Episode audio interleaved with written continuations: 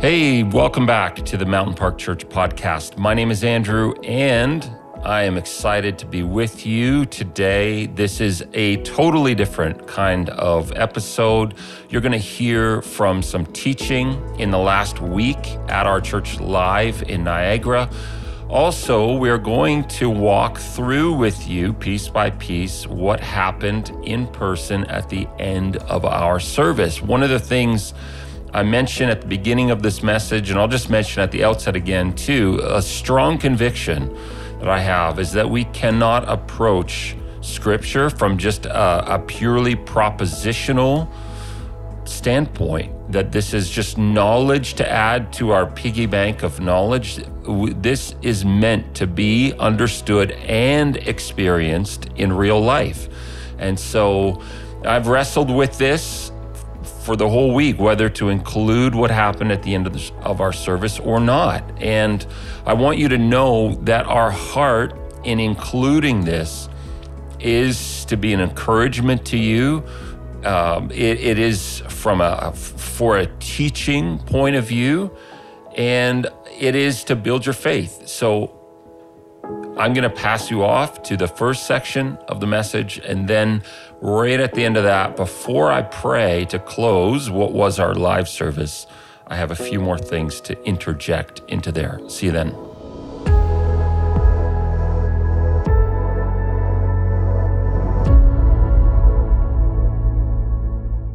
Ministry and work of the Spirit all through Scripture. Of course, we had Pentecost Sunday last week.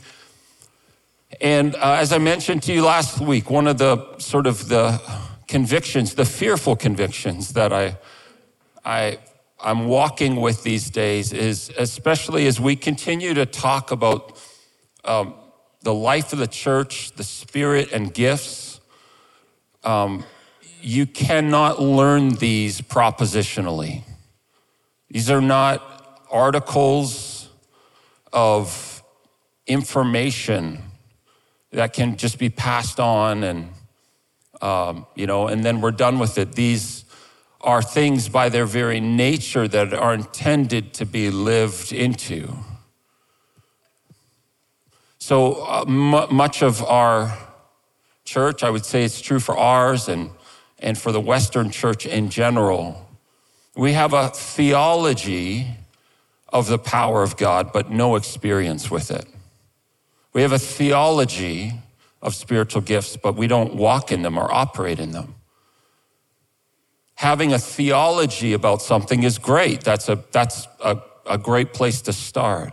But simply having a theology that God works in power still is not enough anymore.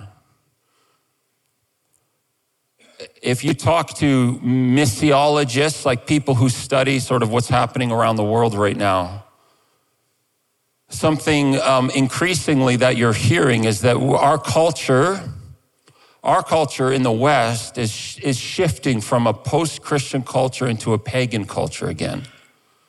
We are living in a pagan culture. Increasingly, we are living in a Book of Acts type of culture. And there's two things necessary in a pagan culture. One is the proclamation of the good news. Two is the demonstration of the power of God. The things that are on the table when you're not dealing just with a post-enlightenment, intellectual, philosophical, post-God, Christian worldview. When you're dealing with a pagan worldview, the question at the end of the day is, whose God has more power? And this is what we see all through the book of Acts. In Acts 15, Paul says that two things were the qualifiers for him preaching the gospel fully. One was the proclamation of the good news. Two was the demonstration with signs and wonders and power. Those two things have to be present in the life of the church. And my own anecdotal sort of thinking. You could take it or leave it. It's okay with me if you just go that you're wrong, Andrew. I hear that every day, mostly in my own head, but we need increasingly in the life of the church a witness not just of the intellectual truth that Jesus is the way and the truth and the life. People need to encounter the real Jesus, setting them free from real things and bringing real healing and real restoration. This is the good news of the gospel, is the kingdom is available. Not just to think about it and know about it. Those are excellent places to begin, and they're excellent things that we need. We, of course, need to think rightly and wellly, if that's a word, probably not, about the kingdom of God. But we need a church, not pastors. Like, we need a church that is walking in the authority and anointing and power of the kingdom of God. Your neighbors need that. Your neighbors need a neighbor, like i.e. you, who is carrying the availability of the kingdom on your street, willing to pray for healing, willing to fast and intercede, willing to step into spiritual places to bring them freedom from bondage and deliverance. Something Rochelle and I have done a few times, and it's something I'm wanting to start to cultivate, is just walking our neighborhood. And I've just simply started by saying, Jesus, give me your heart for my neighborhood, because I don't have it right now. I'm content to come and go, right? I'm content to be inside the boundaries of my property, in the backyard, putting meat on a fire and doing all the wonderful things I love to do. But Jesus, I need your heart for my neighborhood. I'm not even starting with like, use me supernaturally, I need divine appointments. I first just need your heart. I need to have like a burning conviction that it's not okay for me to just let people suffer in bondage all around me and not do anything, not even pray for them. Increasingly, I think the church that is not operating with both of those things, proclamation and demonstration, will become irrelevant. And we'll see what we're already beginning to see. And this is not a searing indictment of any one in particular or anything. But when you're not walking in kingdom power, you're arguing about doctrine. You're fighting about things no one cares about, that make no difference to anyone's actual real life. When you're not walking in kingdom authority, you're focused on nitpicking, things that are not essential to the kingdom life and freedom of those around us. When you're not walking in authority and in power, you just turn into this giant institution that is angry, agitated, upset, and bickering about stuff like fine details that none of us actually know the real answers to anyway in Scripture. I don't want to be a church like that. I don't want to be a person like that.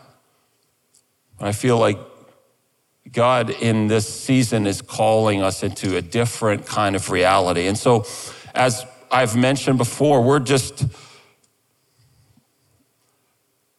we want to build a culture where we can learn together and where failure is okay, where we can learn to steward God's presence in a way that is not filled with fear and insecurity and like, oh my goodness, what if we get something wrong? Honestly, do we think that Jesus is threatened by us making mistakes and failing in the church? He's not. I'll just fill that answer in for you if you're wondering. He's not. We're threatened because it actually it uncovers areas of insecurity in our own life. It says more about us than it does about anything else. Jesus isn't threatened by churches that are walking into new places and stumbling their way along. He's not threatened by that. He's not threatened when we step out and encourage and maybe speak a word to somebody that's just not right. He's not threatened by that. So as a church, we want to build that kind of culture, and we're going to do our best not to create a cookie cutter script that we follow every week where, okay, at 11 o'clock, this has to happen in the service, and then we have to, I'm not interested in that. I'm not interested in building a charismatic culture where you are responding in ways that you know you're supposed to. We're not interested in that. We're interested in just following the direction of the Holy Spirit and where he's leading. And so it may not look the same every week, but our heart and our intention is to give Jesus the space that he wants to have to work in your life. If I just talk the whole time, not much is gonna happen. This is what I'm realizing after 6 years of talking all the time on Sunday morning. I'm seeing the fruit of that and going, I don't know, maybe I gotta change some things up. So last week we talked about Pentecost. I just a few reminders. We're gonna continue to have this dialogue about tongues today and sort of finish up that. But just a few reminders, and you need to listen back. So go on to our podcast. You can listen back for the full explanation. But understanding Pentecost. So these are just some bullet points. The purpose of Pentecost is rooted in the Old Testament. It's not just this new thing that God was like, oh, that'd be super cool. Let's just what can we do? Tongues of fire? Yeah, let's do that. And all this weird stuff, it's actually rooted in the Old Testament. The backdrop in the Old Testament for Pentecost, in the natural sense, is Genesis 11 and 12. That's the story of Babel and the disinheriting of the nations. The supernatural backdrop of Genesis 11 and 12 is Deuteronomy 32:8 and Psalm 82. Again, I won't cover that now, but that's the spiritual backdrop. And this reality that God has not only a human family, you and I, but he has a created and divine family. That he has a created and divine family that he's given responsibility and authority on the earth to. And these divine, as scripture calls them, sons of God, or divine counsel is another phrase found in our scripture. These divine sons of God transgressed the heart of God. They weren't leading the peoples that they were overseeing into the presence of God. They were leading them away. And so God, in Genesis 11 and 12, he disinherits them. But then out of the middle of that kind of rebellion, out of the middle of it, he calls Abram. And he says, I'm going to make now a people for myself. A nation that will bless the earth. And so that's a bit of the backdrop. Pentecost was the beginning of the reversal of all of that. Pentecost was the inauguration, the beginning of God taking back the earth. So remember, we're living in this tension right now. We talk about it often, but we got to remember this, right? Scripture provides this tension of our present day. The whole earth is the Lord's and everything in it, but we're under the rule of the kingdom of darkness, right? So Satan, when he comes to Jesus and tempts him, he says, bow to me and I'll give you all these kingdoms. Jesus doesn't correct him or in any way confront that claim. He knew that Satan had authority over the kingdoms of the world. 1 John 5 says the world is under the control of Satan. So we have this tension we're living in where, yes, we know the whole earth is the Lord's, but we're in the middle of a battle zone. And we are walking on contested ground. We are walking on enemy territory. And the good news of the gospel is the full availability of the kingdom of God in the midst of enemy territory to bring life and freedom and hope and deliverance and healing and restoration. So Pentecost was the inauguration of that on a whole earth-wide scale. Jerusalem, of course, was important because it was the place, according to God, that was the place of his presence. All of the people that were gathered with Jewish descent would have understood why Jerusalem, because it was significant. That was the place of God's presence. And so these people begin to speak in other languages. They begin to speak in tongues in Acts 2.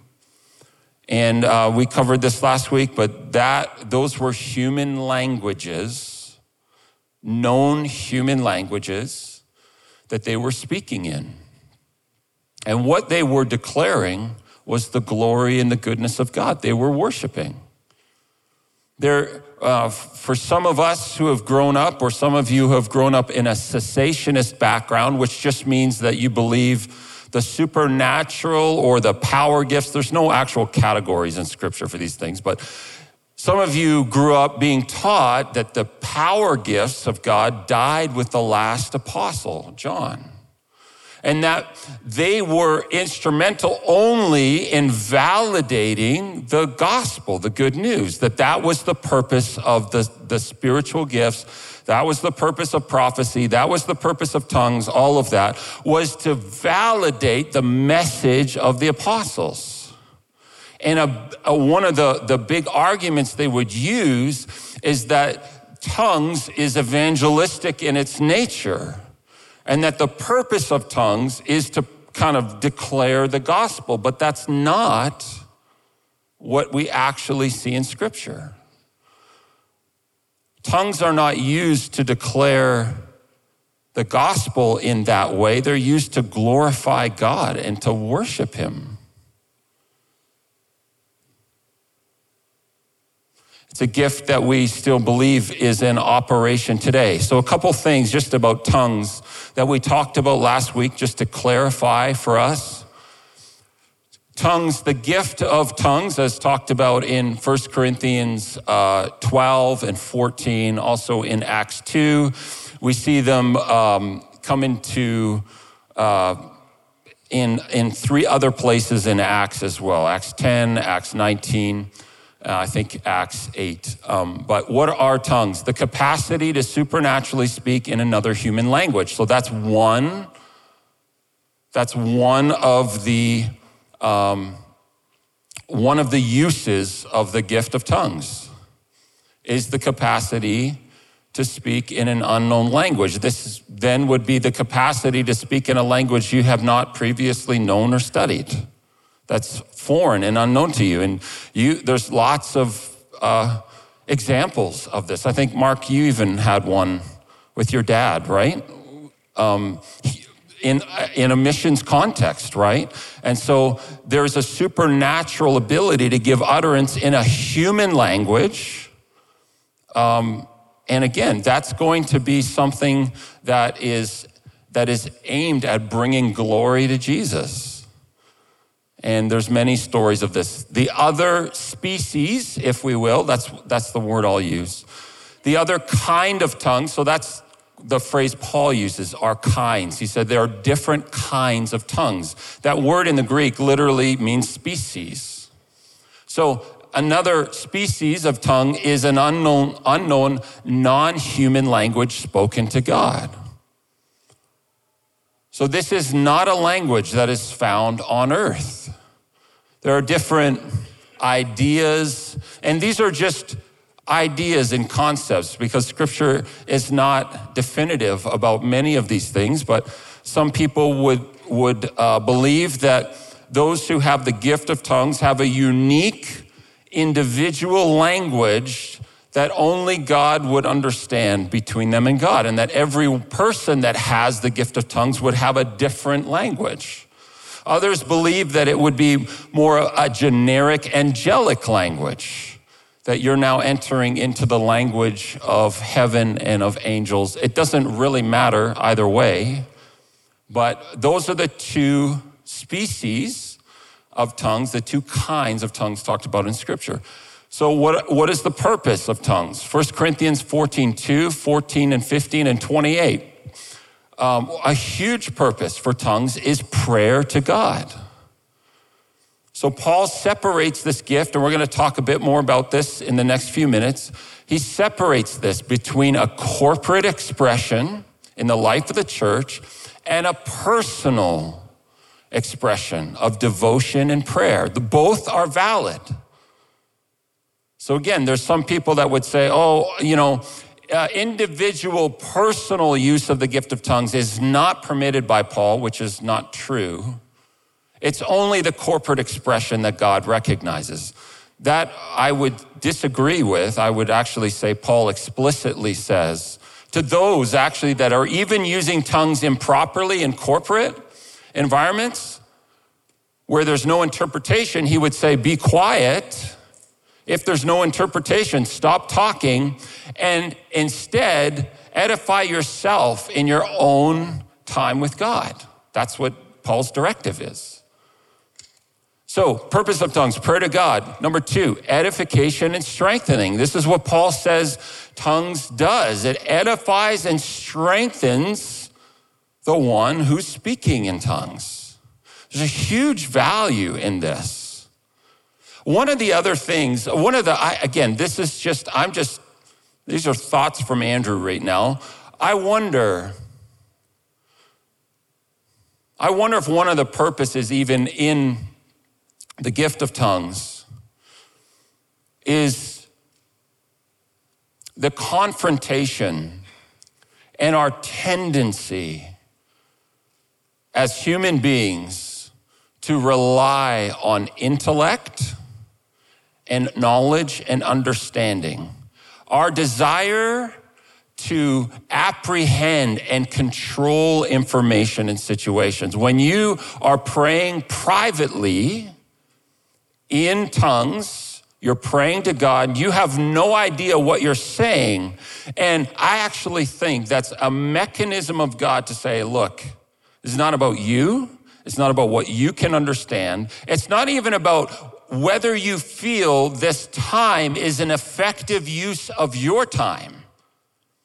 This is like a confrontation of our obsession to calculate and numerate everything in our life and weigh it on the scales as to whether it's worthwhile to us based on what we receive from it.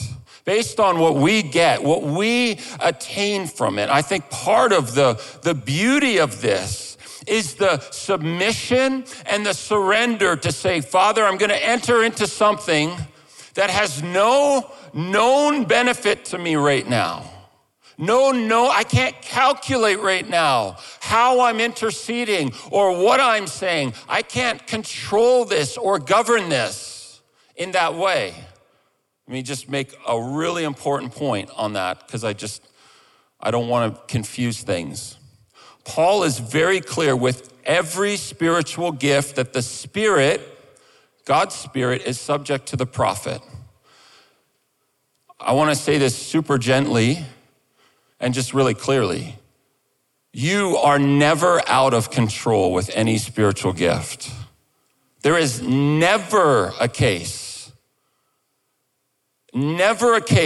where you cannot stop and bring yourself back into order.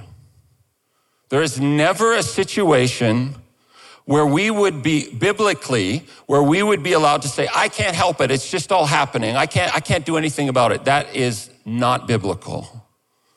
It's part of why Paul is drawing lines for the corporate use of this for order. So that the full benefit of what God wants to speak into the body and in the family is experienced. But if we have this sort of false biblical belief that these gifts are ecstatic in that way and that we have no control over them, then it's just gonna be chaos. And you know who reigns in chaos is the enemy.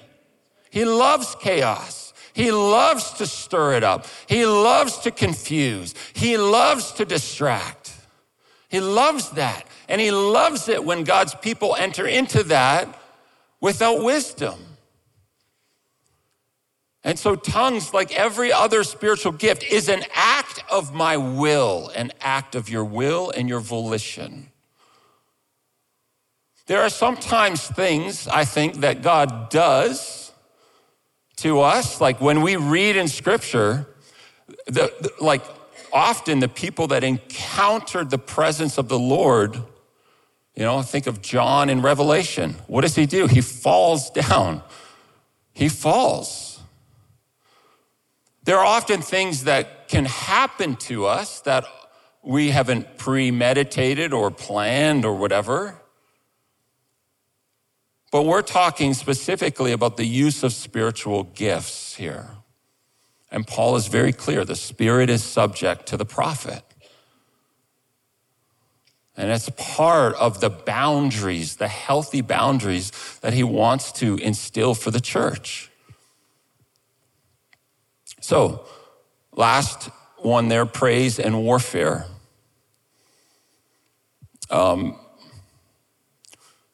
So I want to just ask, and there's no shame here at all. This isn't a secret test of anything at all. And anyway, I'm just curious, who here has the gift of tongues? Can you just raise your hand? Okay. So a fair number of you. Okay, you can put your hands down. I want to just ask you here who do have that gift. Is that a gift that you are currently cultivating as an act of devotion to God? Like, is that something that is actually a part of your the cry of your heart devotionally? I want to make sure together that, again, we place these things in their right place. Sometimes we can get this idea that these gifts are like these mechanical instruments that we bring into the corporate body, but don't actually use in our private personal life.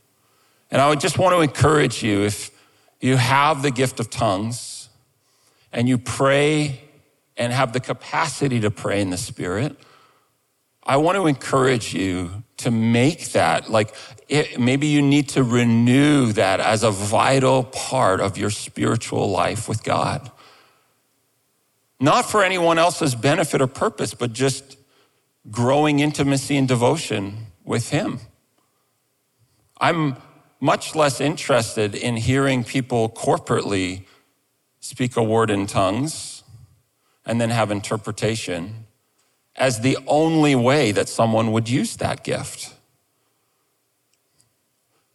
It's a gift, like I mentioned last week, that was over a year of earnest prayer for me. I consider it sacred. Sometimes, depending on the stream of faith that we've grown up in and we've been a part of, tongues can be just sort of a source of mockery. And it just grieves me so deeply when we belittle it. And one of the things I want to just challenge you with, and this would just be a question for you and the Holy Spirit, and I would love to just challenge you to ask Him. Ask Him if you've actually, in your heart at any time, if you've despised that gift, if you've made fun of it, if you've ridiculed people for using it, if you've used the opportunity when you've seen it not practiced well corporately, if you've used that opportunity to speak in judgment over that. I believe many of us grieve the heart of God when internally we slander that gift or the gifts of God. This gift of tongues is not the highest or the lowest. It's just one of the gifts. And Paul emphatically champions this gift, emphatically champions it. And sometimes because of our experiences in church life, depending on how you've grown up and what you've seen, sometimes this gift can be a source of mockery, which deeply grieves the heart of Jesus, deeply does. I just want to invite you to allow the Holy Spirit to examine that if necessary, and just to bring that before him. All right, a couple of things, and I want to cover these, and I know with this topic in general, we're on some dangerous territory sometimes. And again, my heart in any of this is not to provoke you, but what tongues are not. I want to just cover a few bullet points here. So, number one, tongues are not a sign of greater spiritual maturity, spiritual depth, or holiness. In fact, none of the gifts are. None of the gifts are a validation of spiritual maturity or holiness. This is something we have to get very right.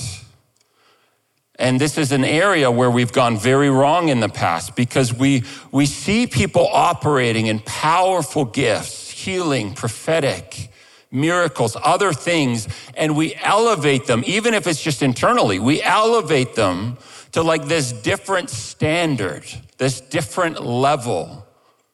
I was just listening to somebody I respect talk about their personal relationship with a gentleman who's passed away now, but was a powerful prophet named Paul Cain in the US. And this guy, like the stuff that he, like blow your mind stuff, like literally blow your mind stuff. In 2004, Paul confessed to long-term sexual immorality. Long term. He'd been walking in a dual life. His gifts, as good as they were not a validation of maturity or holiness. We've got to get this right. The validation, scripturally speaking, the validation of spiritual maturity is love. Remember we started 1 Corinthians 13.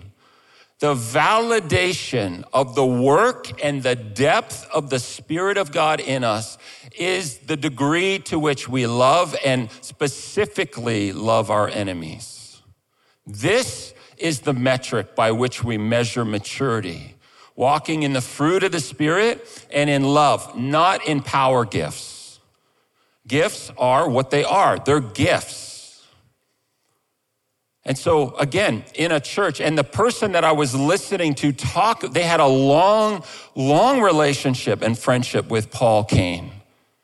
And he said, I'm not saying this to indict or judge Paul. This is actually a judgment because I broke the number one rule, which was to revere the gift and blindly look the other way when inconsistencies of character and life came up, because I was so enamored. I thought that God was going to do even more powerful things.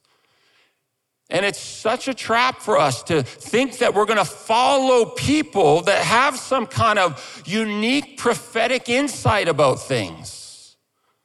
We're not called to follow people. We're called to walk in intimacy with Jesus, right? And the gifts that he gives and pours out are for the building up of the body. They're not to draw attention to ourselves or to validate our insecurities in any way. So tongues is not a measure of spiritual holiness or maturity. I added it twice there just for emphasis. Okay, this one, again, I know I'm treading on very sensitive territory here.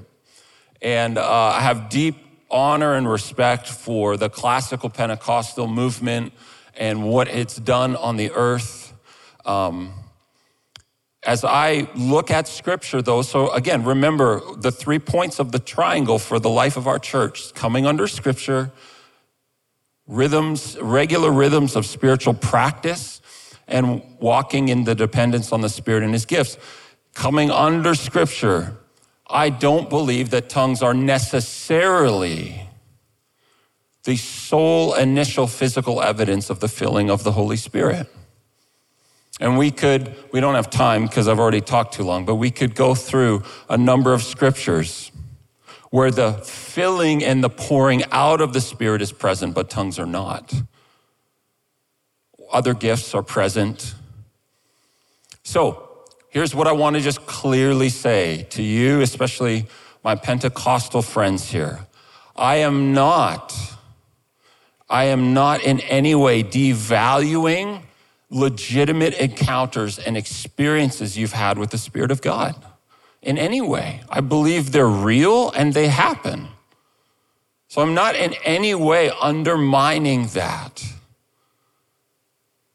I'm just specifically saying that it doesn't seem to me through examining scripture that tongues is necessarily the only initial physical evidence of the filling of the Holy Spirit. And we can talk more later about these words, baptism of the Spirit, filling of the Spirit, Spirit coming upon and anointing. We won't right now, but. So tongues are not the greatest nor the least. They're simply a gift given to the body for the stewardship of God's purposes and plans. Next one, again, this is risky territory. Tongues are not necessarily given to every believer. Okay, so when I was younger, in my late teens, early 20s, and I was taught about tongues and you know, like I mentioned my story last week, I won't get into it, but received the gift of tongues, I was taught that it was a gift for every believer and that there was a distinction in scripture between a gift of tongues to be used corporately and a prayer language of tongues. And the person who really made that most kind of mainstream was Jack Hayford. Jack Hayford taught, and he was, again, a wonderful man of God. I have a lot of respect for Jack Hayford. But his teaching was that Paul is talking about two different things when he's talking about the corporate use of tongues, and then when he's talking mostly in 1 Corinthians 14 about the private use of a prayer language. The problem is that Paul doesn't differentiate between the two. And often when Paul is naming tongues in scripture with the other gifts, he's not drawing an exception there that somehow tongues are available for everybody across the board. Now, again, I'm not holding this dogmatically or with an iron fist. I'm willing to be convinced otherwise. And this is largely what I grew up believing was, you know, these are two different things we're talking about. I'm not as convinced anymore about that. I think that we're talking about one gift that the Spirit distributes as he sees fit. And that you, as someone with that gift, can employ that in a corporate setting or in a private prayer language setting. One of the danger areas and the part of the damage done by that theology is it's not the reality for millions of Christians across the earth right now. So when I asked before, how many of you raise your hands that you have the gift of tongues? Not everybody did.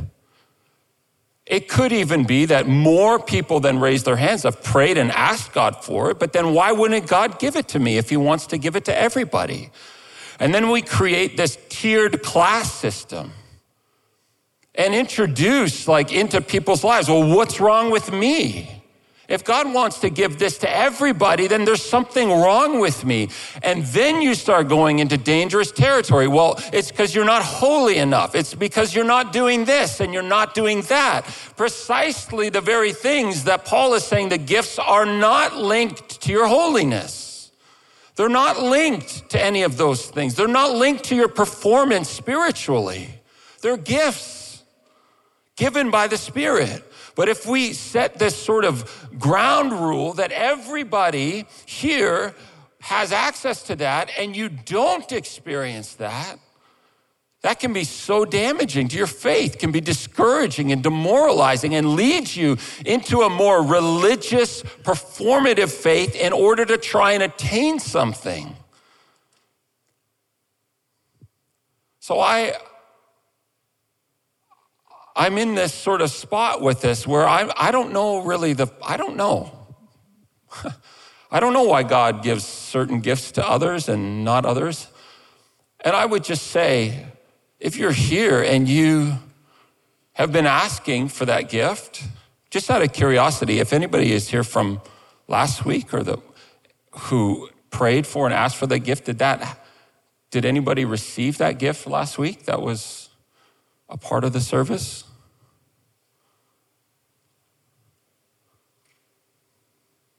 You did? You've not yet. Okay. So here would be my counsel to John or like anybody else. Keep asking. If it's genuinely something that you are desiring, keep asking the Father. Like I said, for me, it was over a year of everyday intentional, not just haphazard, but a year. One of the other things I would say about tongues, because they come in different ways. Like so, some people have experiences that are like just out of nowhere, that it just happens. And others have experiences like mine where you have to kind of be taught a little bit. You have to be kind of like, not coerced in any way, but just like given a bit of instruction, like this is what this is. I realized after I had been prayed for by this man that was mentoring, and after I had begun to pray in the Spirit, I realized later that in the course of that year, a few times I had begun to speak in tongues, but I was scared and I didn't want to manipulate or manufacture something. So I just stopped because I thought this can't be it. I don't feel anything like surging and powerful in me right now. I just feel like I'm even embarrassed of myself and there's nobody else in the room here. So that can be the experience for some of you that you've prayed for it, but actually there's fear and insecurity and other things, maybe teaching, that have been a block. And so you just like, oh, I guess I don't have that. Let's just keep moving on. So like I said, as a church, again, I'm not devaluing or in any way undermining the powerful encounters and experiences you've personally had with the Holy Spirit in this area in any way. And here at the church, like if you want to call that baptism in the Spirit, that's okay. I know what you mean. If you want to call that being filled and use those interchangeably, that's okay too. I'm more interested in us learning than how to steward these things well as a whole community. Paul combines, and I'll end with this, Paul combines tongues with interpretation when he's talking about the corporate body. And here would be our heart with this. So many churches, because this has gone so wrong so many times, and it just is awkward, and there's confusion, and there's a whole bunch of stuff, then they just abandon it altogether. But that's not the answer to misuse. The answer to misuse is not disuse, it's right use. And so as a church, we want to be open and willing to have the Holy Spirit employ all of his gifts in our corporate body. But we are going to lean heavily on Scripture's teaching, on Paul's teaching in 1 Corinthians 12 and 14, on order in the body, so that the full benefit of those gifts can come into fruition. So in a public setting, Paul is saying, if you're going to give an utterance in tongues, it needs to be interpreted. Why? So that everyone can benefit. So if you're going to speak out loud here, in our context, in tongue, we're going to do this a couple of ways, I think, just as we learn to grow in this. If you feel like during worship, or maybe we'll even do this to end, I'm not sure, but if you feel like God is like, I have something for you to communicate in tongues, come and talk to one of us at the front. We're totally open to it. We're totally open to that. Come and talk to us, and we'll discern together whether that is the case. Paul is saying, even, when you're very proficient in this, as the church in Corinth was very experienced, a maximum of 3 people per service, and each one has to have interpretation. Again, why? So that everyone is built up and edified by that. So here's what I would suggest. If you feel like you have something to say in tongues, the next question I want you to ask the Spirit is this for everyone here? Is this something, are you going to bring interpretation with this? And just ask him, get a sense for that. Like, is this just something, again, like I said, the whole worship time, usually I'm worshiping in tongues. You can't hear me because the music is loud enough, and that's fine, do that in this service. But if you're going to stand up and, kind of draw attention to yourself and bring our attention on this, then there needs to be interpretation with it so that everybody can be built up. These two gifts go hand in hand. So when you restrict tongues, you actually restrict a second gift of God from the life of the body. So interpretation, I just have a few things about that, and then we'll be done with this. Interpretation of tongues is the capacity to supernaturally understand what is being said in a human language or in an angelic language.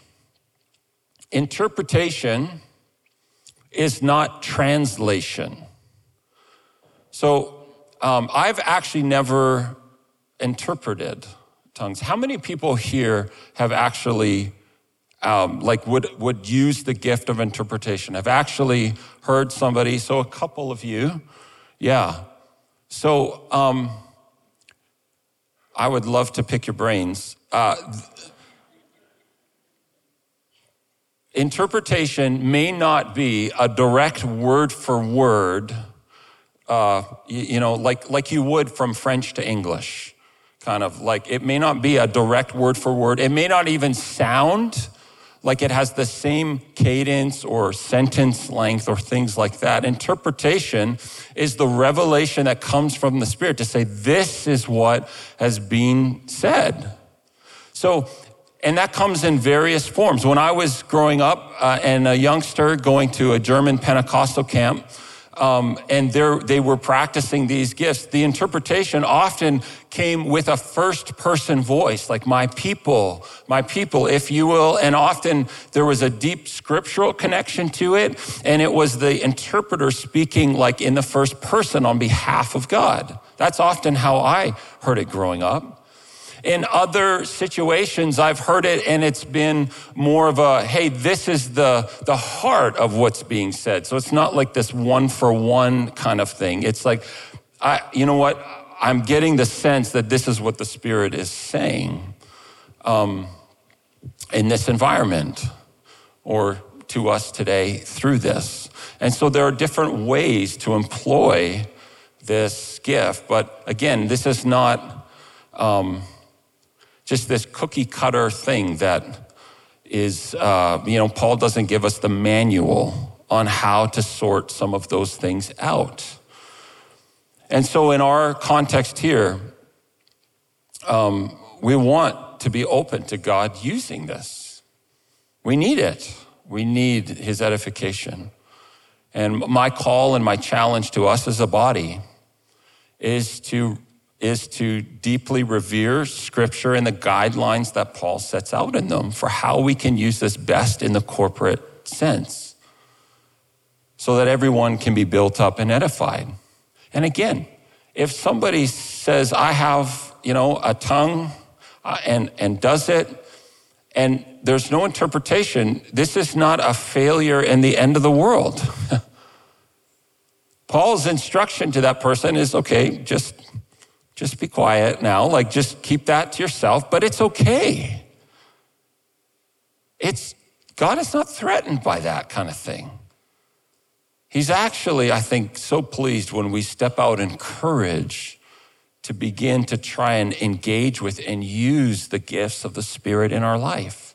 And so this is the trajectory that we are on with that. Let's stand together. I want to just, as we close, just bring us back to 1 Corinthians 14:1.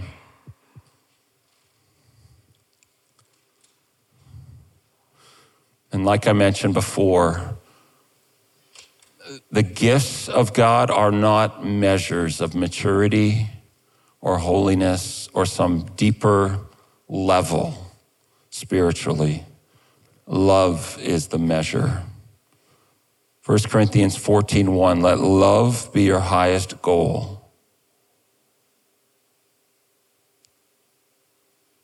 Our highest goal as a family together is to walk in step with the Spirit in such a way that the heart of God and the love of God can transform people that are locked in bondage and in brokenness and in hurt and in pain. Okay, quick pause before we head into what actually happened at the end of the service. And we've kept this in, again, I've wrestled with this. We've kept this in as a means to edify you, to encourage you, but also as an instructive, demonstrative tool. I believe that we have to shift from a platform of propositional knowledge learning in church into not only developing intellectual capacity and knowledge and learning, but experiential, practical understanding of what Scripture is talking to us about. And so these gifts, these things must be experienced and engaged with in order to be learned. You cannot just know this on paper. So that's why we're adding this in. I want you to know too, we've never done this. I've never had to lead through this. I shouldn't say had. I've never led through this. So our approach to this was with humility and fear and trembling. And I want you to know, you're first going to hear me pray, and I'm processing in real time what I'm trying to be open to the Spirit and responsive to His leading. This is not something that we wanted to just drive out of human initiative. But I want you to know, after I sort of asked the Holy Spirit if He had a word, there was silence. It seemed like it took forever. I was going in my head like, oh no, what have I just done? And a woman in our church very reluctantly put her hand up, and her facial expression was sort of like big question mark. I'm not sure. So again, the posture behind this was not presumptive arrogance, overconfidence. It was humility and brokenness and just a genuine desire to allow the Holy Spirit to be the one stewarding and shepherding this moment. And so that is what was going on in the room. For those of you who weren't here live with us, the environment in the room was it was like a holy, consecrated moment.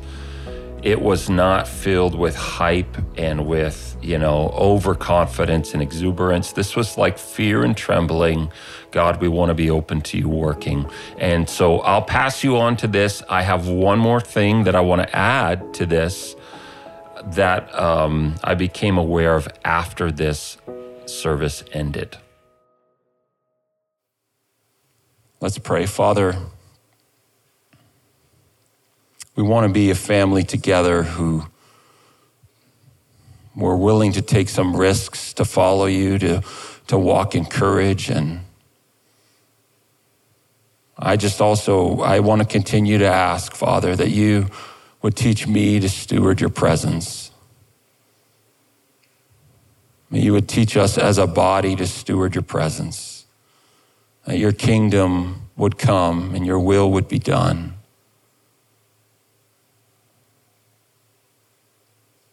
And I want to just ask, even as we close here, I'm going to take a risk, a big, big one. Holy Spirit, is there any tongue that you would want to bring to us right now?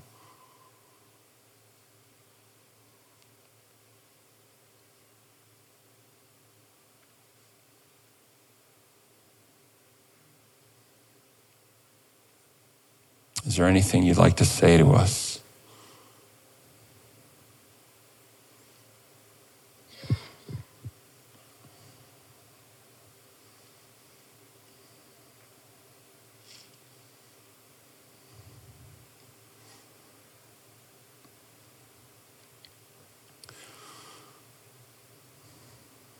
I want to ask you all, is there anyone here who actually senses the Spirit saying, yes, I want you to deliver something in tongues this morning?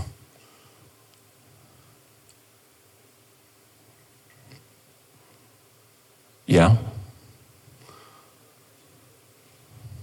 Okay, so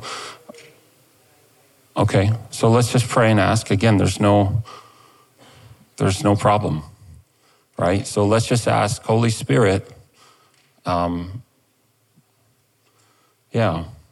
there's a word you want to bring in tongues, we're just asking that you would bring interpretation with that. Even now that you'd stir up that gift, you open our ears to hear. We trust you and we love you.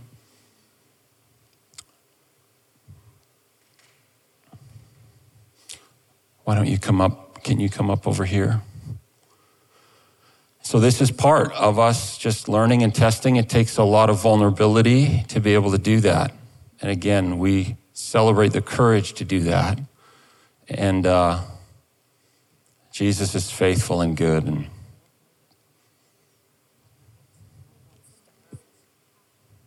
yeah. So this is, yeah. So you're making a good point here. Okay, so Paul in his teaching on this would say if someone else doesn't interpret, the one who's delivering in the tongue should also pray and ask for an interpretation of that. And so we're going to just take a risk together. And again, we're doing this in love. Right? There's no judgment here. There's no condemnation. There's no fear in Jesus' name. And so in the name of Jesus, I silence every accusing voice of the enemy.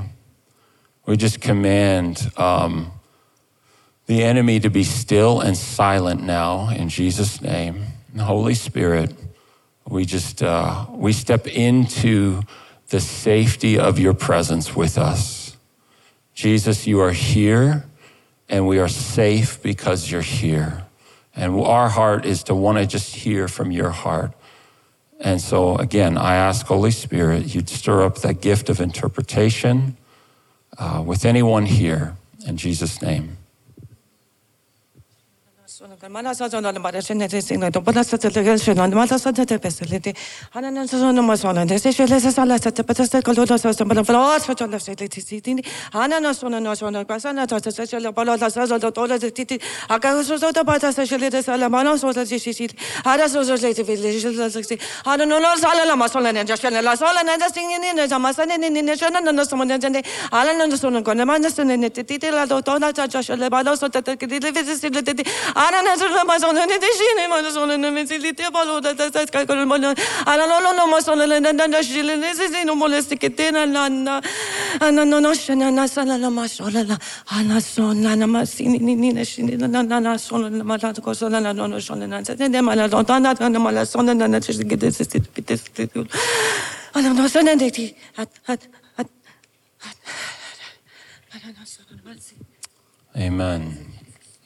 I want to ask if there's anybody here who would have interpretation for that.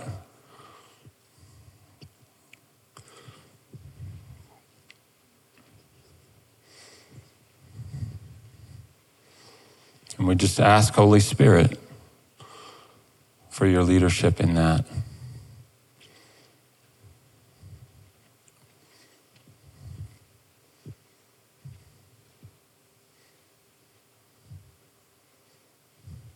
Yeah, Marilyn. Oh, okay. This is okay. So this is good. No, come over here, Marilyn. So this is good. Sometimes multiple people will have, be able to understand what was happening. So Lois. I don't have the whole thing, but the piece of it, there's a part of it at the scripture where it says to rend your heart and not your garments is part of, is that Isaiah? Yeah. But that's, that, my heart, but I had that little piece. So that scripture, rend your hearts and not your garments. Yeah, Marilyn. For I would say unto you, my children, draw near, draw near, draw near, draw near. Do not be afraid of these gifts. Do not be afraid of what you're hearing. Put your mind at rest and put your heart at ease, for this is of me, says the Lord. I would want you to walk in a powerful way in these days, because it is needed, says the Lord. Amen. All right, so last little bit here, and if you're still with us, congratulations. In some ways, I can't even believe it, but I just wanted to leave you with some insight or insider information as to what happened after the service. We were praying with people and having some conversations for a little while after at the very front. My dad came up to the front with a gentleman, and this gentleman had indicated that he wanted to just chat with me, and he said, you know, before Marilyn gave this interpretation, I had the interpretation, and what she said was exactly right. It was bang on. And so he just wanted to encourage me, which was a huge encouragement. And I just want to encourage you with that this was then confirmed through a few different directions. Secondly, the woman who gave the word in tongues, on the following night, we had a prayer night on Monday night after our day of prayer and fasting, which we do monthly. She let us know that Sunday afternoon had some pretty incredible stuff happen in their home and relationally in family. I don't want to go into any more details with you than that, but there was like tangible fruit in their home in the afternoon, and it was tangible fruit that was bearing witness to the goodness of Jesus. And so I, again, our heart in this is to be scriptural in how we deal with this, to be measured and to be obedient and faithful.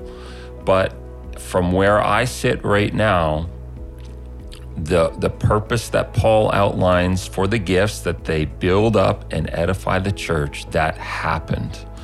And I'm so thankful for that. I'm thankful for you. Thanks for hanging in there. We're going to continue to wrestle with these things and to do our best to walk in intimacy with the Holy Spirit, His God's empowering presence in our life. More than ever, we need to be people walking with the empowering presence of God in our lives in a very real way. Have an amazing week. We'll see you next time.